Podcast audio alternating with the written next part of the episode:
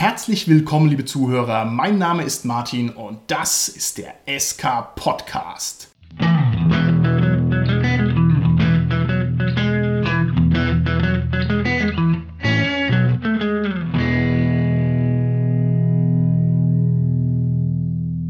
Bei mir heute im Studio sind meine lieben Gäste, die Tanja, der Carsten und der Dominik. Hi, hier ist die Tanja. Hallo, hier ist der Carsten. Ja, hallo, der Dominik hier. Unser heutiges Thema lautet Abenteuer in der Wildnis. Das heißt, wir werden uns heute mal darüber unterhalten, wie es denn aussieht in den tiefen Wäldern und was man dort alles erleben kann. Und bevor wir uns direkt aufs Thema stürzen, möchte ich erst noch meinen Cast fragen, Seid ihr Naturburschen? Ja oder nein? Tanja, wie schaut's aus? Naturbursche bin ich ganz ehrlich nicht. Ich bin aber ein Naturmädel generisches Maskulinum. Bist du ein Naturmädel? Ja? Bist du oft draußen? Ja, wenn sich's ergibt, aber doch irgendwie schon in Stadtnähe. Carsten, wie schaut's bei dir aus? Lebst du ein heimliches Leben in den Wäldern, von dem sonst kaum einer weiß? Nicht wirklich. Ich bin gerne draußen, aber ich denke, ich könnte es einfach viel häufiger sein. Es ist so ein bisschen auch die Bequemlichkeit, die ja eigentlich das größte Hindernis ist dabei. Was machst du? Gehst du spazieren oder wandern oder hiken oder Berggipfel erklimmen? Wandern zum Beispiel mit Freunden zweimal im Jahr, wo wir größere Wandertouren. Okay. Also wo wir zumindest einen ganzen Tag, aber dann wirklich so weit laufen, wie wir können. Okay, was für ein Terrain? In den Alpen oder an der Nordsee? Nee, oder bei uns an der Haustür, wenn es geht, losgehen und gucken, wie weit wir dann irgendwie von der Haustür wegkommen, so ein bisschen sternförmig. Boah, das ist ja super beneidenswert. von einer Stadt versuchen, in die andere zu kommen und oft auch ohne, dass wir uns dann mit Karte einen Weg suchen, sondern wirklich querfeldein, wobei das halt bei uns mit Wildnis und querfeldein hier in der Gegend, du hast immer irgendwo einen Weg oder einen Pfad, den du findest, ne, zwischen zwei Feldern durch. Ich habe auch mal mit anderen Freunden vor ein paar Jahren auch mal wirklich so drei Tage Wanderurlaub gemacht. Als Kind habe ich es sehr, sehr oft gemacht mit den Eltern. Also sollte ich irgendwie öfters machen. Also lieber Carsten, ich traue dir wahnsinnig viel zu. Bisher, wenn du von heute auf morgen einfach verschollen wärst, hätte ich gesagt, Cthulhu, klar. Ja, jetzt hab's dich doch erwischt. Einmal zu viel Lore gelesen und jetzt ist weg. Aber jetzt würde ich dann doch eher sagen, ich warte mal noch einen Tag, ob du irgendwo wieder aus dem Wald rausgelaufen kommst. Alles klar, Dominik, wie ist es bei dir? Bist du ein Naturbursche? Also ich bin auf jeden Fall Naturbursche und bin auch wirklich viel draußen. Wir machen das auch mit Family und mit Freunden so, dass wir das versuchen, ein bis zweimal im Jahr irgendwie zu machen, unsere Survival Skills ein bisschen zu erhöhen, um für Wow. die nächste Zombie-Apokalypse bereit zu sein. Und da, liebe Hörer, ahnt man auch, warum der Dominik bei uns im Cast ist, weil der uns dann im Zweifelsfall raushaut. Ne? Wenn ich so vor meinem erloschenen Rechner sitze und denke mir, "Hä, wieso geht mein Internet nicht mehr, dann kommt eben der Dominik aus dem Wald rausgerannt und er rettet mich und sagt, hier, Martin, ich habe Essen diese und Waffen. Und lass diesen Nutzenrechtler weg, der bringt dir eh nichts. Okay, dann machst du so richtig Survival, also richtig Überleben im Wald. Ja, weitestgehend, wie ich es kann. Also das heißt, du jagst Hasen. Jagen ja, fangen nein. Ich kann zumindest noch ergänzen, dass ich neulich bei einem Vortrag bei Rüdiger Neberg war, der ja als Mr. Survival gilt, ja, in Deutschland, ja, der auch ganze Bücher geschrieben hat über diese Survival-Methode in Deutschland, hat ja auch so wirklich mit vorangetrieben, beziehungsweise auch wirklich tolle Sachen gemacht in den Regenwald, bei den Yanomami-Indianern und so. Also das Einzige, was ich kann, ist Urban Survival. Ja, das heißt, ich finde also einigermaßen zuverlässig den Weg zum Aldi. Ne? Und ich würde auch, sagen wir mal, rauskriegen, wo die Polizeiwache ist zur Not. Und ich glaube, mehr habe ich da schlicht und ergreifend nicht drauf. Das Beste, was ich mache, ist ein bisschen Zelten. Und da fühle ich mich dann schon irgendwie wie Conan, ja, wo ich halt nur mal drei Tage auf einem abgezäunten Zeltplatz mich aufhalte. Also ich habe da offensichtlich Defizite. Wie schaut es denn aus? Es gibt ja so über die Jahrhunderte ein Konzept von der Natur, das sich auch ein bisschen wandelt. Ne? Also wir haben ja heutzutage eher so ein verklärtes Naturbild, weil wir sagen, Stadt und Zivilisation ist eher anstrengend, ist mit Arbeit verbunden und mit technischen Herausforderungen und in den Wäldern ist alles schön. Ja? Deshalb meine Frage an euch. Habt ihr auch so eine Art Naturkonzept? Also empfindet ihr die Natur als idyllisch, als heilsam, als romantisch oder wie seid ihr da so aufgestellt? Also ich kann diesem Konzept, dass die Natur eine Heilkraft hat, durchaus was abgewinnen. Ich denke, es ist auch so im Kommen jetzt wieder. War ja früher schon mal so ein Trend mit Naturtherapie und ich glaube, der ist ein bisschen verloren gegangen und ist jetzt aber wieder im Kommen. Dass man schon überlegt, wie man das nutzen kann. Unser Leben letztendlich, den ganzen Stress, den wir ja auch erleben, so, dafür sind wir gar nicht gemacht, das Leben so in Häusern und Fabriken und ja, das, also, das war ja auch damals, wo diese Naturbewegung kam. Und zu schauen, was man auch draußen machen kann oder wieder rauszugehen, ja, zum Beispiel eben auch unser Körper, der ist ja gemacht, dass wir, glaube ich, am Tag, was ich, 20 Kilometer oder so gehen, ja. Dass wir am Tag 20 Stunden am Rechner hocken. Eben nicht, dafür ist er überhaupt nicht gemacht, ja. Also Was ist denn, wenn ich Survival-Spiele spiele am Rechner? Ist das dann sozusagen ein Kompromiss, der noch geht? ist ein anderes Thema, aber natürlich geht es ja, weil tatsächlich durch die Spiegelneuronen möglicherweise auch ähnliche Prozesse im Gehirn dann ablaufen. Ich würde sagen, dein Klickfinger überlebt. Der Klickfinger überlegt, okay, wenn ich an die Natur denke, denke ich erst an Zecken, die hier bei uns echt gefährlich sind. Dann denke ich zweitens an Heuschnupfen, ja, und dann drittens an Fuchsbandwurm, der leise Killer. Also das heißt, wer eine Brombeere ist, kann hier schon mal hoffen, er hat sein Testament juristisch solide aufgestellt. Wie ist es bei dir, Dominik? Hast du ein Naturkonzept? Ich bin dem Naturkonzept der alten Germanen ein bisschen nahe, wo eben sagt, dass in jedem Baum auch, dass es ein Lebewesen ist, dass es genauso die Erde mit uns teilt, wie wir auch. Und damit man die halt auch respektieren soll und das einfach ein Teil von derselben Erde ist, auf der wir auch leben. Okay, das finde ich ja mega cool. Wie ernst meinst du das? Also, keine Ahnung, bist du wirklich so ein bisschen Naturmystiker oder ist es eher so eine Wunschvorstellung? Sag So, ich es ist so ernst, als dass ich quasi das schrecklich finde, wenn halt einfach auf die Natur einfach nichts gegeben wird. Okay, alles klar. Tanja, wie schaut's aus? Hast du ein Naturkonzept? Dem, was der Dominik gerade gemeint hat, dem stimme ich natürlich absolut zu. Also, dass man mit der Natur bitte schön nicht so umgeht, wie man umgehen will damit. Also, Naturkonzept, ich sehe das Ganze immer sehr, eigentlich zweispältig. Also, auf der einen Seite ist die Natur natürlich toll zum Entspannen und so, wenn man mal durch den Wald joggt oder sowas, ist eine tolle Sache. Aber natürlich hat die Natur auch ihre ja, Gefahren. Ich meine, meine Güte, was ist bei uns gefährlich? Ne? Es ist jetzt nicht ernsthaft so.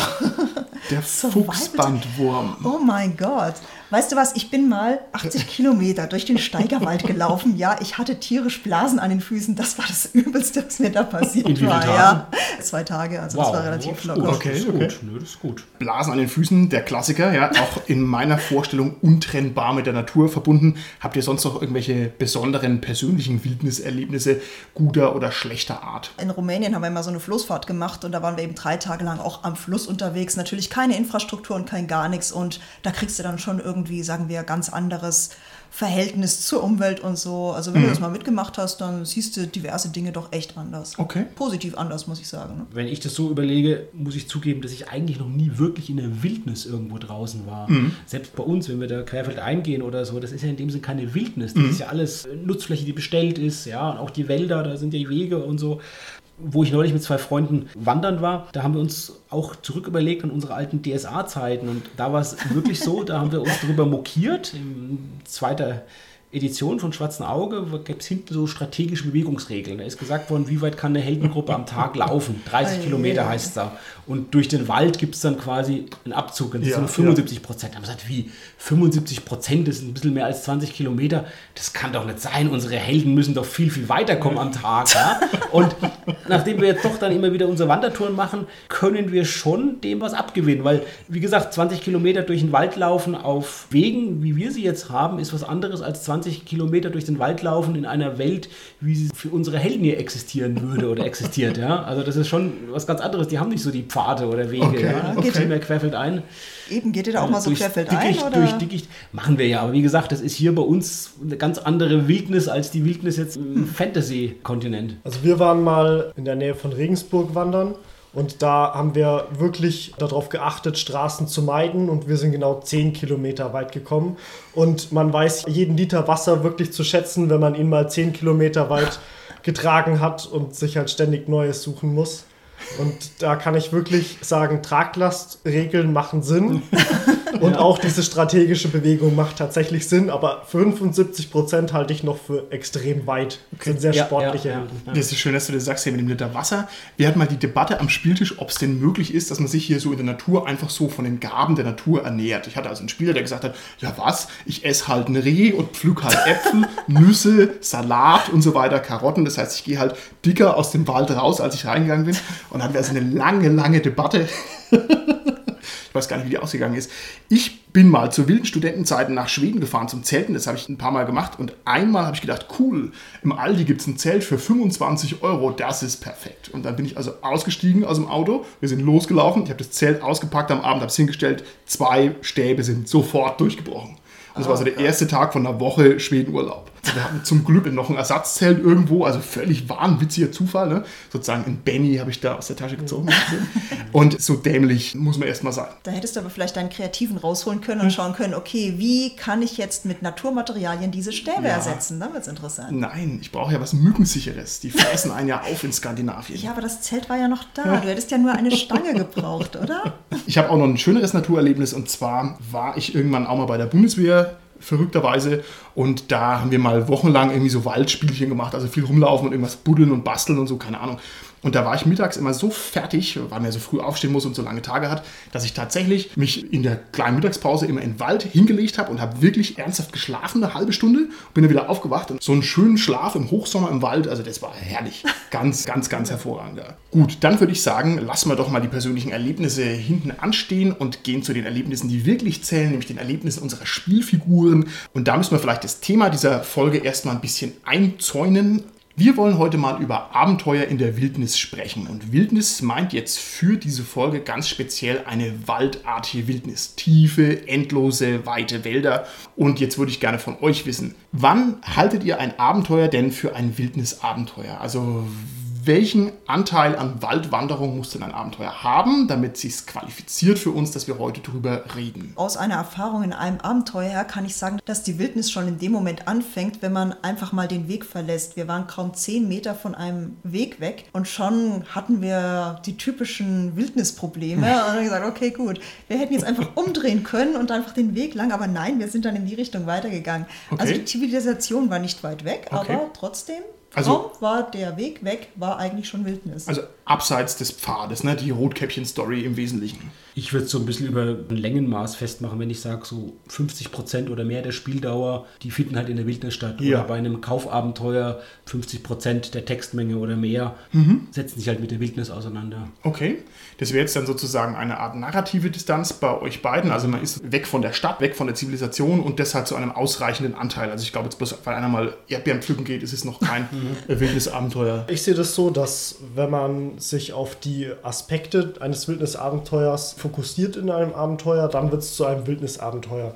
Also sprich zum Beispiel, wie du schon angesprochen hast, Bären sammeln ohne Fuchsbandwurm oder sich halt von gefährlichen Tieren fernhalten und die schmackhaften Tiere finden. Sowas ist für mich Wildnisabenteuer. Und sowas kann man tatsächlich auch in einer Stadt spielen. Für mich macht der Wald jetzt an sich nicht unbedingt den Hauptteil aus, sondern dieses Selbstversorgen ohne Zivilisation ist für mich ein großer Teil des Wildnisabenteuers. Okay, also würdest du sagen, das Pfadfinderleben macht das Ja. Wildnisabenteuer letztlich aus. Das ist korrekt und das können wir ja auch, keine Ahnung, in einer Shadowrun-Archäologie drin erleben, solange wir nur ein gescheites Arboreum drin haben. Okay, gut, gut, gut, gut, gut. Ja, aber bedeutet das jetzt, dass prinzipiell alle Gegner in Anführungszeichen oder alle Gefahren, was auch immer, bestenfalls tierisch sind? Oder kann da jetzt auch mal der Waldräuber kommen? Ich weiß es nicht, der Waldräuber, wenn er halt eine Blume im Hutband drin hat, ist es ein Waldräuber. Ja? Und wenn er hingegen ein Siegel an der Brust hat, ist es ein Stadtgeist. Nee, keine Ahnung, ist eine gute Frage. Wie seht ihr das?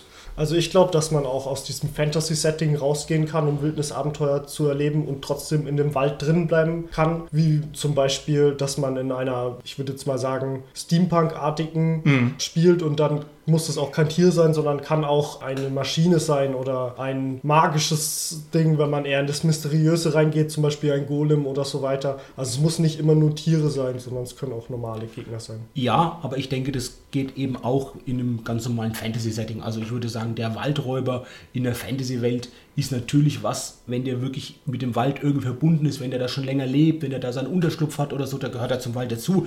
Und ich muss ja nicht immer zur Fantasy schauen. Wir könnten auch so ein bisschen Legendenhistorie nehmen. Nehmen wir Robin Hood. Ja. Was wäre denn Robin Hood ohne den Sherwood Forest? Also, Ja. das wäre doch nicht denkbar. Absolut. Also, und das ist aber eine klassische Abenteuergeschichte. Da hast du völlig recht. Man könnte sich ja auch vorstellen, hier Cthulhu Now braucht ja auch gar keine spektakulären Wälder. Da reicht ja sozusagen ein mitteleuropäischer Mischwald, völlig ohne alle fantastischen oder historischen oder sonst wie Elemente. Der ist ja als Wald an sich dann auch schon ausreichend, dass man sagt, okay, ich bin jetzt hier in der Wildnis und bin weg. Ja, meine Frage ist dabei jetzt nur, wird das Wildnisabenteuer zur Wildnis dadurch, dass es jetzt einfach mit der Wildnis im Mittelpunkt steht? Oder wenn ich jetzt eben mit der Räuberbande von Robin Hood im Sherwood Forest zu tun habe, ich meine, da erlebe ich ja eventuell Abenteuer, die eigentlich mit der Wildnis nur sozusagen am Rande zu tun haben. Stimmt, dass die Wildnis nur eine Kulisse ist. Das ist Genau. natürlich ein hervorragender Einwurf. Ich weiß es nicht. Ich würde sagen, wir einigen uns für diese Folge mal auf eine Mischdefinition. Wir machen halt alle Attribute. Also sagen wir halt mal Wildnis als Kulisse, Wildnis mit der Wildnisstaffage, also halt Bären und Pflanzen und Eichhörnchen. Dann die Wildnis als Distanz zur Stadt, zur Zivilisation und letztlich, was der Carsten gesagt hat,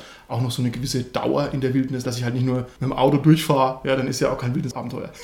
Ich hänge gerade noch ein bisschen an dem Aspekt mit der Mystik, Martin, wo du gesagt hast, weil natürlich bei Cthulhu Now gibt es ja auch viele Abenteuer oder auch Cthulhu in den 20ern, die in der Wildnis spielen, in der Waldwildnis. Da ist natürlich trotzdem irgendwo dann auch ein übernatürliches, eben in dem Fall ein Cthulhuides Element in der Regel ja dabei. Und ich frage mich schon, wenn wir jetzt überlegen, Wildnisabenteuer im Rollenspiel, ob da nicht auch die übernatürlichen Elemente, die das jeweilige Rollenspielsetting zur Verfügung hat, dann auch irgendwie in dem Wald vorkommen. Ja, auf eine besondere Art Ja. und Form, die eben zum Wald passt. Ich finde eine hervorragende Frage. Dominik, was sagst du? Benötigt ein Wildnisabenteuer etwas, das die Wildnis zur Wildnis Plus macht? Oder ist die Wildnis an sich schon abenteuertauglich? Also dazu muss ich sagen, dass jeder, der schon mal in einer wirklich dunklen Nacht durch den Wald gelaufen ist, der jeder, der das Vergnügen schon mal hatte, der weiß ganz genau, dass, dass man da sehr nah an diesem Wald Plus ist, auch in der realen Welt. Ja, da reicht schon, wenn ein Hund heult, habe ich festgestellt. Und du liegst da nachts allein im Wald und da hörst du den Hund, sagst du, okay, lass Ja. es nicht irgendwas Größeres sein. ne? Und nachts im Wald ist es echt dunkel. Ja. Das weiß ich auch nicht so. In meiner Vorstellung hast du halt irgendwie so eine kleine Fackel hier bei den typischen Heldengruppen und dann ist halt alles taghell erleuchtet und so. Aber in Wirklichkeit stimmt es halt gar nicht. Und damit sieht halt mit einer nichts. Fackel sieht man halt wirklich tatsächlich nichts. Also, liebe Hörer des SK Podcasts, unsere Empfehlung ist, bleibt am Rechner sitzen. Ja, nicht rausgehen. Es ist echt crazy da draußen. Okay, soll uns mal ausreichen als definitorisches Fundament, auch wenn wir es jetzt vielleicht nicht hundertprozentig fassen können. Ich denke, wir müssen mal uns ganz ausführlich darüber unterhalten, wieso Wildnisabenteuer denn hervorragende Abenteuer sind. Also was macht denn jetzt den Reiz aus von Wildnisabenteuern? Was ist da cool? Dominik, du hast schon gesagt, ich will es nur mal ein bisschen weiterfassen. Ich finde, den Hauptaspekt, den für mich so diese Wildnisabenteuer ausmachen, ist das unentdeckte Land, das durch die Charaktere, durch die Helden erforscht wird.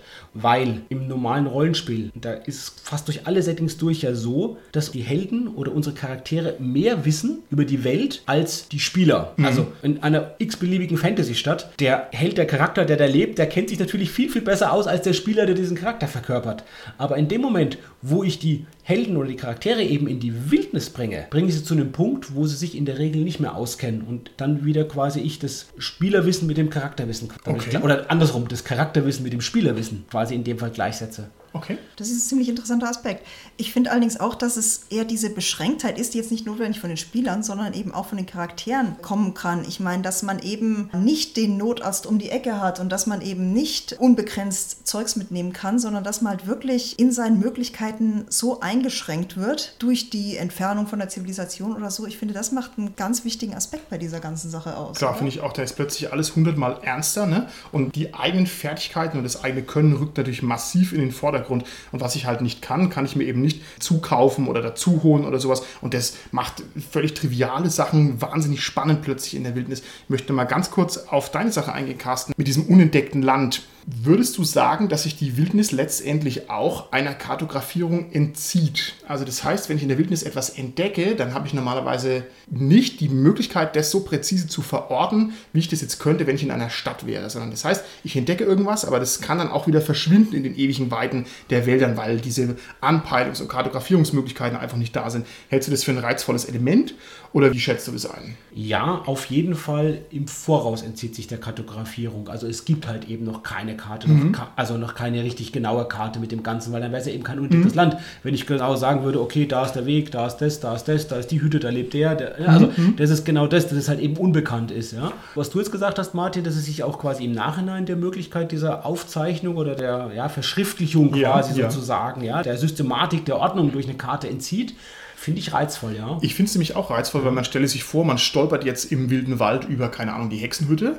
Aber dann weiß ich, das ist ein Encounter, den kann ich nicht wieder rekapitulieren. Das heißt, wenn ich da weg bin, fünf Tage, dann finde ich diese Hütte nie wieder. Das gibt den einzelnen Attributen auch nochmal eine ganz schöne Besonderheit in der Wildnis. Ne? Muss ich halt gucken. Keine Ahnung, die Wasserquelle, wenn ich da halt weggehe, ist er halt weg. Ne? Also gefällt mir auch immer sehr gut. Ein Aspekt, der auch mit diesen Fertigkeiten ja verbunden ist, die werden nicht nur irgendwo nivelliert oder relativiert, ja, oder das Besondere in den Vordergrund äh, geraten, sondern auch einzelne Charaktere, die wahrscheinlich in der Stadt eher Außenseiter sind, Exoten eben, wieder Elf, wieder Waldläufer, die gewinnen auf einmal natürlich immens an Bedeutung im Wald, ja. Die sind Ja. auf einmal derjenige, der sich da auskennt, der da der Führer ist, ja? der sie am besten noch irgendwie behelfen kann. Ja. Hier finde ich es aber wieder schwierig, da die Exoten doch immer halt so am Rand sind, dass sie, selbst wenn sie in ihrem Element sind, oft dann nicht mehr so wahrgenommen werden durch Vorabenteuer oder so weiter. als dass sie da dann zwar glänzen können, weil der Elf halt super toll mit fünf Wachteln und sechs Hyänen ankommt, aber das halt einfach schon als selbstverständlich gesehen wird, weil deswegen schleppt man ihn ja die ganze Zeit mit und er dann als sehr als Werkzeug missbraucht wird. Ja, aber lieber Dominik, es ist doch nun mal so, der Krieger ist halt die Lebenspunkte-Batterie, ja, und der Magier muss halt immer seine Astralpunkte zur Verfügung stellen und der Elf muss halt die leckeren Hasen ran schaffen und das ist halt einfach der Job, den jede Figur zu erledigen hat. Nein, ich weiß nicht genau, was du meinst. Ich weiß genau, was du meinst. Ich finde, das ist ein bisschen die Aufgabe des Spielleiters, dass er halt einfach die Spotlights dann anders setzt. Also, dass er einfach mal zeigt, wie schwierig das ist, Essen herzukriegen oder ein Lager zu bauen oder sowas. Und ich glaube, da gibt es schon ein breites Repertoire, wie man hier den Waldläufer glänzen lassen kann. Erinnert ihr euch noch an die Figur des Jägers im Schwarzen Auge 3? Die war so in dieser Basisbox mit drin. Und der Jäger war die allerlämste Figur. Der hatte noch nicht mal Zitate bekommen. Der war quasi auch noch als schweigsam dargestellt. Das war einfach ein Typ, der nichts gesagt hat und so. Und hat sie überlegt, okay, ich kann Magier spielen oder einen Krieger oder einen coolen Elfen. Ja, der Jäger war so, nee, nee, nee, ja. Aber der hat dann die Möglichkeit, endlich mal richtig vom Leder zu ziehen. Das ist doch auch toll. Ja, aber der hat einen Hund. Das war süß. Ich habe Ja. einen Jäger gespielt und der hat den Hund und es hat Spaß gemacht. Jawohl. Okay. Mir ist noch eingefallen für die Wildnis, was ich toll finde, dass sich hier der Herausforderungscharakter etwas ändert. Und zwar, weil ja der Gegner eben nicht der böse Baron ist oder die Stadtgarde oder die Konzernsicherheit oder sowas, sondern dass es vor allem die Natur ist. Und dass die Natur eben ein ganz eigener Gegner ist durch ihre majestätischen Möglichkeiten, durch die unendlichen Gewalten, dadurch, dass man ihr ausgeliefert ist, dadurch, dass sie auch so zufällig ihre Gunst und ihre Ungnade verteilt. Also das finde ich immer ganz herrlich. Hier muss ich sagen, sehe ich das als mit vollem Herzen Elfenspieler genau andersrum, dass, Okay, wie rum? dass die Natur eben halt nicht schrecklich und unerbärmlich ist, sondern halt einfach nur gerechter wie jedes Gesetz, das es dort in jeder Stadt gibt. Aber das kann ja jetzt nur natürlich aus der verqueren Weltsicht eines Elfen entstammen, dieses, diese Sichtweise, ne? Stimmt auch, stimmt. Deswegen kann euch keiner leiden von uns Menschen. Ja, so ist es halt.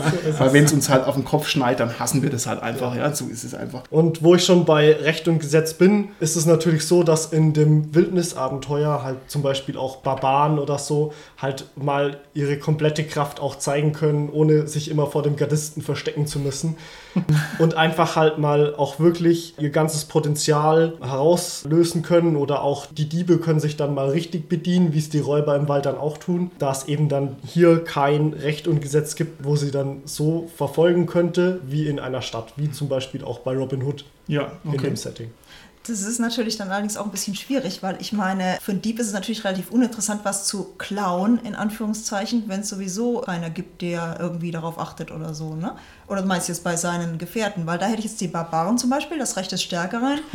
hey, du, du magst zwar das Reh geschossen haben, aber ich bin der Stärkere, ich esse das jetzt alleine, ne? Also das ist dann halt beides interessant und auch so ein Dieb kann sich in der Wildnis, wenn man auf andere Leute trifft, als wirklich nützlich erweisen, um auch an Vorräte zu kommen, zum Beispiel. Ich finde, ihr habt da beide total recht, weil gerade diese Frage Recht und Macht ist natürlich eine der zentralen Fragen des Lebens, möchte ich fast mal ein bisschen schmalzig sagen. Und hier so in der Natur bekommt jedes Abenteuer gleich so einen Wild-West-Charakter, wo nämlich die Frage ist, wer kann sich durchsetzen, wer hat die Hand als erster am Colt, wer ist vielleicht ein sozialer, gemeinschaftsfähiger Typ, wer ist ein Egoist. Und der ist doch mega spannend und es geht halt im tiefen Wald hervorragend. Wobei durch diese schwelende Bedrohung, die die ganze Zeit durch die Waldwildnis ja vorherrscht, glaube ich, dass es gar nicht dazu kommt, dass die Konflikte in einer Gruppe da unbedingt so zum Vorschein kommen müssen. Also es kann natürlich schon ein Einzelfeld sein, aber ich denke, oftmals ist genau das Gegenteil der Fall. Ja. Was dann wichtig ist, nämlich der Zusammenhalt in der Gruppe, ja? sich gegenseitig zu unterstützen, zu helfen, ja? wenn es halt darum geht, wer macht die Nachtwache, wer macht wann die Nachtwache, ja? wie gehen wir jetzt in schwierigen Situationen vor oder so, ja? wie erkunden wir jetzt einen Pfad im Wald, ein Dickicht, wer schlägt den, wer geht als erstes vor und so. Also da ist Kooperation ganz wichtig. Okay. Das glaube ich nämlich auch, weil selbst wenn die Barbarin sagt, sie möchte jetzt das Reh haben und der Bär das eben anders sieht, spätestens dann hält die Gruppe dann auch ganz schön gut zusammen. Und vor allem braucht die Barbaren ja auch noch ein zweites Reh fünf Tage später. Und wenn dann der Jäger sagt, jetzt fange ich aber keins mehr, also völlig recht. Hochinteressante Dynamik. Ja gut, aber die Barbarin kann natürlich dafür sorgen, dass der Jäger so gerade bei Kräften gehalten wird, dass er eben noch jagen kann und danach, ne? Aber ich denke, ich meine, ihr seht ja sehr positiv so, ach, wir helfen dann alle irgendwie zusammen oder so, aber ganz ehrlich, ich denke schon in richtigen Krisensituationen und du hast da einen und der ist jetzt verletzt und so und du stehst vor der Wahl, ja, wir haben nichts zu essen. Essen wir den jetzt, der sowieso gerade stirbt oder so, mal im Extremfall? Oder hey, der hält uns doch sowieso auf und die nächste Quelle ist drei Tage weiter. Ja. Ja, dann lassen wir den doch einfach liegen. Also Ja. ich denke schon, dass man da durchaus, sagen wir, Extremsituationen haben kann, wo man eben nicht dieses Gruppenfeeling da rausholt. Absolut. Ne? Also das heißt, diese Wildnis produziert einfach existenzielle Fragen und die müssen halt beantwortet werden und das ist super spannend. Und ich finde, da muss noch nicht mal das Desaster im Hintergrund stehen. Also ich brauche noch nicht mal den bewegungsunfähigen Verletzten, der halt ein Problem ist. Es reicht auch, wenn die Wildnis einfach öde ist, wenn da nichts ist. Also ich meine, wander mal mit denselben Leuten 20 Tage den Wald. Also danach hat man auch nicht mehr das gleiche Verhältnis, sondern man mag sich halt lieber oder man hasst sich halt auf den Tod. Was ich auch noch interessant finde, ist, dass so eine Wildnis eben auch, wie du schon angesprochen hast, von der Charakterdynamik, vom Charakter des Charakters her, eben da auch mal noch ganz andere Facetten rausbringt, wie jetzt zum Beispiel in irgendeiner anderen Konstellation eines Abenteuers. Also bekommt dann halt auch auf jeden Fall raus, wer ist richtig hilfsbereit, wer hilft auch den Leuten, denen nimmer zu helfen ist oder wer lässt sie einfach links liegen. Und ich denke, da ist es auch eine coole Gruppendynamik, die man da eben mitspielen kann, was da mit in dem Wildnisabenteuer dann für Spannung und für Twists sorgt, die halt wirklich greifbar sind, weil sie halt in der Gruppe passieren. Okay? Da stelle ich mir das auch ziemlich schwierig vor, das Ganze als Spielleiter dann in der Waage zu halten, dass eben nicht die Spieler irgendwann aufeinander losgehen, dass die das Ganze irgendwie dann überkompensieren, was sie jetzt mit ihren Charakteren da gerade machen. Gut, aber wenn man mal ehrlich ist, ist ein Wildnisabenteuer meistens ein sehr Sandbox-Abenteuer und somit sehr frei, sehr groß. Deswegen sollten die Charaktere auch die nötige Eigeninitiative entwickeln können, sich eben so zu verhalten, wie sie gerne möchten. Das ist toll, dass du das sagst mit der Sandbox.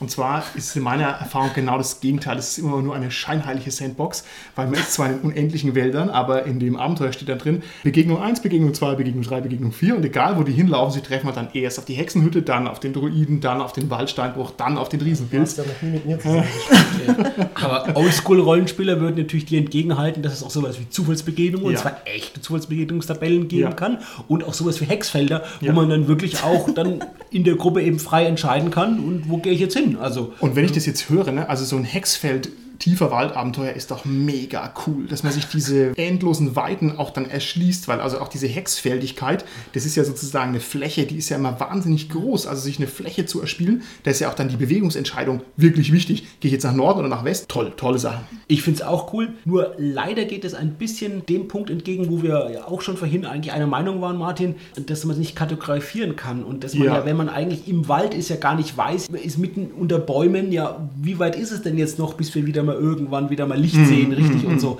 Und durch diese Hexfelder kann man natürlich schon genau sehen von oben, ach ja gut, jetzt gehen wir noch eins weiter und dann ist richtig. sind wir bald wieder draußen, ja, da kommen die Hügel dann, ne? Das ist kein Waldsymbol mehr auf dem Hexfeld. Ja, da kann man eine gewisse Paranoia erzeugen, indem man äh, die schön ihre Hexfelder malen lässt und dann meint, oh, diese Quelle da, die ihr jetzt gerade trefft, nach fünf Hexfeldern geradeaus, die sieht aber verdächtig aus nach der, die ihr vor fünf Feldern getroffen habt, oder? Magische Wälder. Mann, wir müssen sofort sowas spielen. Falsche Karten mitgeben.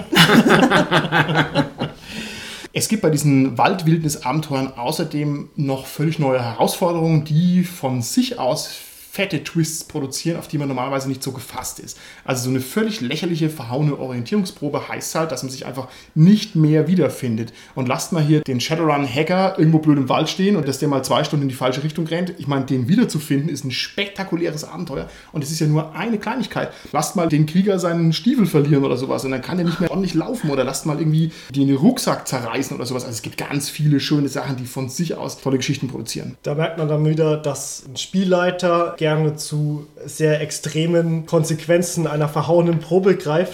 Ich finde, ein Wildnisabenteuer sollte man deswegen ein bisschen von der Schwierigkeit zurückschrauben, weil eben alltägliche Sachen schon so schwierig sind, dass sie als Herausforderungen an sich Essen und Trinken und sich am Leben erhalten schon das eigentliche Abenteuer sind, sodass man weitere Sachen wie verhauene Orientierungsproben und so dann nicht darin enden lassen soll, dass einer in irgendeinem Sumpf versinkt. Da hast du völlig recht. Also die Gruppentrennung ist ja ohnehin problematisch. Das ist mir jetzt nur als erstes durch den Kopf gegangen. Aber dann stelle ich dir gleich mal die Frage. Du sagst jetzt, das alltägliche Überleben ist die zentrale Herausforderung und der zentrale Operator sozusagen in einer Waldwildnis.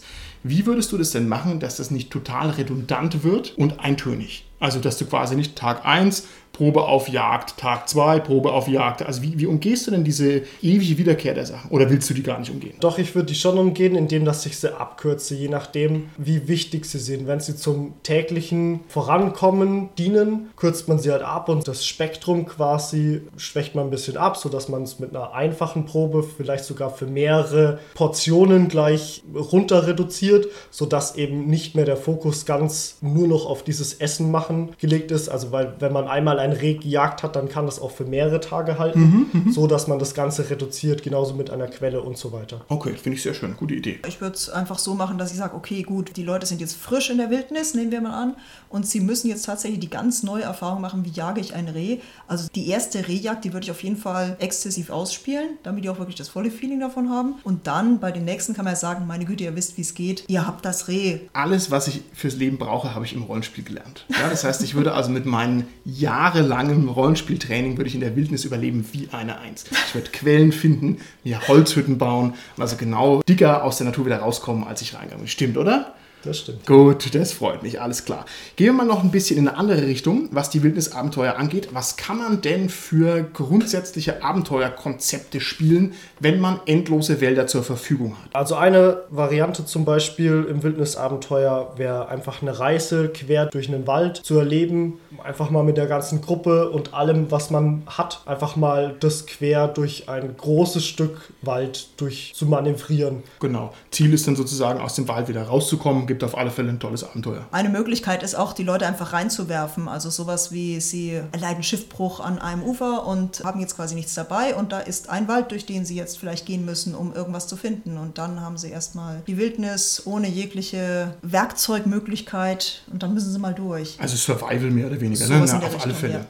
Oder genau das Gegenteil, dass man eben ganz absichtsvoll dahin sich in die Wildnis abseits der Pfade begibt, weil man eben auf eine Suche ist auf irgendwas. Ja, das kann sein auf einem besonderen Tier, aus einem Artefakt, nach irgendwelchen Personen, aus einem verschwundenen Volk, nach einer Stadt, die verschollen ist, etc. Ja, so beliebig ausdehnbar. Und es gibt ja dann den neuen Spin auf die ganze Angelegenheit, dass ich dann sozusagen meine Ausrüstung eben maßschneidere. Dann nehme ich mir eben genug Rationen und muss nicht die ganze Zeit jagen. Und ich nehme halt ein wenig Werkzeug mit und einen Topf und so weiter und bin dann also eben nicht so sehr survivalmäßig drauf, sondern eher ausrüstungstaktisch. Gefällt mir auch sehr gut. Oder da direkt anhängend oder weil ihr das vorhin auch gemeint hattet. Ich meine, es kann natürlich das Abenteuer an sich sein, das Ganze zu kartografieren. Tolle Abenteuer in der Waldwildnis sind natürlich auch magisch, fantastisch, mystische Abenteuer, wo ich also sozusagen mit dem Wald als sich hier magisch, mystisch aufgeladen umzugehen habe und also dieses magische Geheimnis eines Waldes rausfinden kann. Klassiker sind dann hier die Druiden und die lebenden Bäume und so weiter und die Feen und die Elfen. Auch wunderschön, finde ich, kann man immer mal machen. Das finde ich ein sehr interessantes Setting, weil das einfach diesen gewissen Kick gibt, dass man halt nicht weiß, was hinter der nächsten Biegung ist Ja. oder was mit dem Baum jetzt los ist. Einfach so eine gewisse Spannung und so ein gewisses Interesse, dass das weckt, das alles auch erkunden zu wollen und Ja. nicht einfach nur durch einen Wald laufen, weil er halt so schön ist. Genau, also diese Wunder der Natur, dass halt ein Baum überhaupt wächst durch Wasser, Erde und Sonne, das findest du halt voll langweilig. Du willst halt noch tanzende Elfen haben und Ja. Minotauren, da sind wir genau auf einer Linie. Oder jetzt mal ganz was Verrücktes, dass man sowas macht wie, die Leute sind detektivisch unterwegs und jetzt führt sie der Auftrag eben mitten hinein in die Wildnis, wo sie es überhaupt nicht gewohnt sind. Ja, und im Prinzip funktioniert ja auch jeder Western so. Man ist halt eben nicht in der Stadt, sondern muss halt irgendwelche Zeugen vernehmen auf Einöd, Bauernhöfen oder sowas oder irgendwelche Spuren finden. Das ist ja dann die Karl-May-Story oder sowas, dass man halt dann Pfade verfolgt, das ist immer super spannend. Als Cthulhu-Spieler muss ich natürlich noch den Backwood Horror erwähnen. Den gibt es sowohl in einer übernatürlichen Variante als in einer nicht übernatürlichen Variante. Hat so ein bisschen damit zu tun, was ich vorhin schon gesagt habe, dass eben die Städter da in die Waldwildnis reinkommen, ja, vielleicht auch als Abenteuerlust oder so, aber dann dort äh, ja mit den Unwägbarkeiten und auch mit den, mit den Einheimischen, mit den degenerierten Menschen, die quasi da leben, ja, und mit deren Kultur in aller Härte konfrontiert werden, ja. Wenn ich einen Tipp geben darf, gibt es einen Roman, auch verfilmt worden, heißt Beim Sterben ist jeder der Erste, ist schon ein etwas älterer Film, das ist kein übernatürlicher Horror, aber, aber wirklich, der das sehr, sehr gut zeigt. Ein, ein klassischer Film, der wirklich amerikanischer Film, der das so, wo vier Städter da auch ihren Trip machen in die Wildnis und das wirklich bitterböse für die endet, ja. Da möchte ich kurz mit Tucker and Dale vs. Evil kontern. Das wäre eher lustig, ne? Ja, genau. Gruselig lustig. Ja, aber da das sind die Hillbillies, die Guten. Und das ist Richtig, mhm. natürlich schöner. Dieser Backwood Horror, der beinhaltet quasi solche Settings oder wie ist es zu Ja, das verstehen? ganze Genre letztendlich. Mit den Hillbillies, mit den Rednecks zum Beispiel da, ja. Und sowohl in Film als auch in Roman oder eben auch in Rollenspielabenteuer. Okay. Und hier die Hütte im Wald ist halt auch einfach ein klassisches Horror-Setting, das stimmt schon. Man kann die Wälder auch insofern interessant gestalten, indem man die Art des Waldes variiert. Da gibt es verschiedene Möglichkeiten. Man könnte zum Beispiel den Winterwald betonen, wenn man jetzt hier an Hateful Eight denkt oder so. Das ist so ähnlich. Ja, beim Winterwald gibt es tatsächlich auch ein schönes kleines Rollenspielprodukt. Das ist ein Band, der heißt Geh nicht in den Winterwald. Ja, oh, ist auf okay. Deutsch erschienen von System Matters. Oh, klasse. Und wo wirklich genau das ist. Also man lebt in so einem Dorf und dann geht es dann irgendwie, dass man halt doch mal in den Winterwald rausgeht. Ist ein super einfaches Regelsystem. Ist momentan ein Band erschienen, sind ein paar Folgepublikationen geplant. Ist eine sehr schöne Sache, die eben genau diese Aspekte, die Kälte und diesen Winterwald, ja, so wunderschön auch in erzählerisch mystische Version umgesetzt hat. Okay, super. Da würde ich halt auch noch mal gern was aufgreifen. Geht es auch wirklich, diese Wildnis und so, auch mal ein bisschen aus diesem Fantasy rauszurücken ja. oder auch aus diesem Now rauszurücken und sagen, okay, funktioniert das auch in apokalyptischen Szenen? Funktioniert das auch in zum Beispiel Tschernobyl? Ist es interessant, da zu spielen? Ja. Oh, okay, und ja. da gibt es Shooter, ich weiß nicht genau, wie es heißt. Also ich, es gibt aber ein aktuelles oder halbaktuelles Computerspiel, das also diesen Tschernobyl-Wald als gruseliges Setting aufnimmt. Also es muss funktionieren. Ne? Das ist ja auch schon beklemmend, wenn man nur drüber nachdenkt. Ja. Finde ich sehr schön, gerade bei diesen Zukunftssettings, bei diesen dystopischen Settings oder auch bei dieser Tschernobyl-Sache, die du gerade erwähnt hast, Dominik, dass wieder der Wald letztendlich die Natur wieder ihr Territorium rückerobert, ja. Und dass wir vielleicht dann noch bei Tschernobyl diesen Einfluss haben durch, ja. die, durch die Verstrahlung, ja, ja. was immer dann auch noch passiert, ja, Entatmungen in der Natur oder so, ja. Mhm. Aber auch in, in, der Zukunft, dass es wieder rückerobert, ja. Und gibt es ja auch, ja, schon tolle Vorlagen dafür. Mhm. Ja, entweder das oder ich könnte mir zum Beispiel irgendwie ein Setting total cool vorstellen, wo diese Bäume eben entweder zur Hälfte Cyborgs oder komplett technologisiert sind. Also einfach von Menschen gebaute Bäume wieder in Wäldern und da drin ein Setting zu spielen oder das zum Beispiel auch im Steampunk-Style zu machen, fände ich richtig interessant. Oder wenn wir schon bei Zombies vorhin waren, ne, ganz ehrlich, was mich immer total kirre macht, ist bei sowas wie Walking Dead, wenn da irgendwie, es wächst nichts, die Straßen sind vorhanden und so weiter und die Leute müssen in die Supermärkte, hallo, da draußen ist die Natur und die können sich da ernähren. Also das finde ich halt interessant, wenn man sowas dann auch mal ein bisschen gescheit spielt, also wie es mhm. richtig ist und mhm. nicht wie Walking Dead das darstellt. Ne? Da gibt es dann aber Zombie-Fuchsbandwürmer. Oh je, armer ja, Martin. Ja, so ist es. Der Fuchsbandwurm wird unterschätzt, liebe Hörer. Kann er nur noch mal deutlich davor warnen. Ich finde die Mauer des Waldes oftmals einen schönen gruseligen Impuls, weil man halt nicht reingucken kann. Ne? Also das beschränkte Sichtfeld, eigentlich ist es auch nichts anderes als Dunkelheit oder als eine Mauer, die irgendwas verschränkt. Eine klassische Mauer, also ist auch ganz spannend. Es gäbe noch andere Arten von Wäldern. Man könnte zum Beispiel den Wald in Richtung Bestien und Biester hin ausmalen. Man könnte sagen, das ist ein Gebirgswald, der also durch diese schwierigen Terrainvorgaben anstrengend ist. Man könnte auch sagen, man hat den magischen Wald mit irgendwelchen verzauberten Bäumen oder jetzt, wie du es gesagt hast, mechanischen Bäumen. Da gibt es ganz viele Sachen. Ich würde auch noch gern die ganzen Wälder in anderen Ländern, also wenn man jetzt von dem mitteleuropäischen ja. Laubwald mal wegdenkt, also es gibt ja auch noch in anderen Ländern Wälder oder waldartige Sachen, wie zum Beispiel den Dschungel oder ah, ja. auch in den asiatischen Teilen auch noch so Mischformen zwischen Dschungel und Laubwald. Daran sollte man eben auch denken, nicht immer nur an unseren heimischen Grimms Märchen, Märchenwald. Ja, richtig. Das ist mir so reingeschrieben. Ich denke immer zu einem Grimms Märchen, Märchenwald. Kein Problem. Wir müssen uns jetzt nochmal ganz knallhart an die Spielpraxis wagen. Wir machen es so, ich stelle euch ein paar Fragen, ihr beantwortet sie mir möglichst straight. Also, wir spielen jetzt ein Abenteuer im wilden Wald. Wie bringt man als Spielleiter am allerbesten eine tolle Waldstimmung rüber? Wie mache ich das? Also ich würde zum Beispiel mal Waldgeräusche auflegen. Ja, finde ich sehr gut. Ich würde als Spielleiter vor allem auf Beschreibungen zurückgreifen, die aber genau das Gefühl, was ich erlebe, wenn ich im Wald bin, versuchen den Spielern zu geben. Also sehr genau beschreiben, wie die Bäume, wie die Luft, wie alles eben auf den Spieler oder den Charakter in dem Sinn dann wirkt, um ihn halt versuchen, in diesen Wald sich selber reindenken zu lassen, weil die meisten Leute waren ja schon mal im Wald und können sich das dann eben auch ziemlich gut vorstellen. Und wenn es nur der Wald in Skyrim war, auch ein cooler Wald.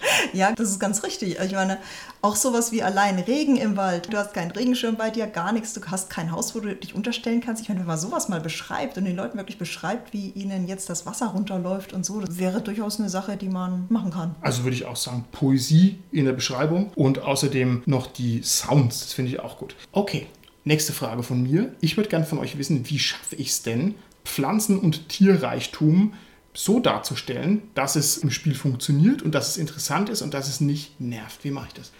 Einerseits, glaube ich, ist es da wichtig, eine gewisse Konsistenz zu zeigen Ja. in der Rollenspielwelt, wie ich spiele. Ja? Also, dass ich halt die Namen verwende für Pflanzen, für Bäume, für Tiere, die es halt auch in der Rollenspielwelt gibt, so einen Wiedererkennungswert für die Spieler zu haben. Und andererseits, glaube ich, aber es ist wichtig, genau das Gegenteil zu machen. Also ein bisschen auch beschreiben, wie es Dominik vorhin ja gesagt hat, beschreibend, abstrakt so ein bisschen zu schildern, dass man nicht sagt, ihr seht jetzt dieses Tier oder so, weil das halt vielleicht nicht alles bekannt ist, ja.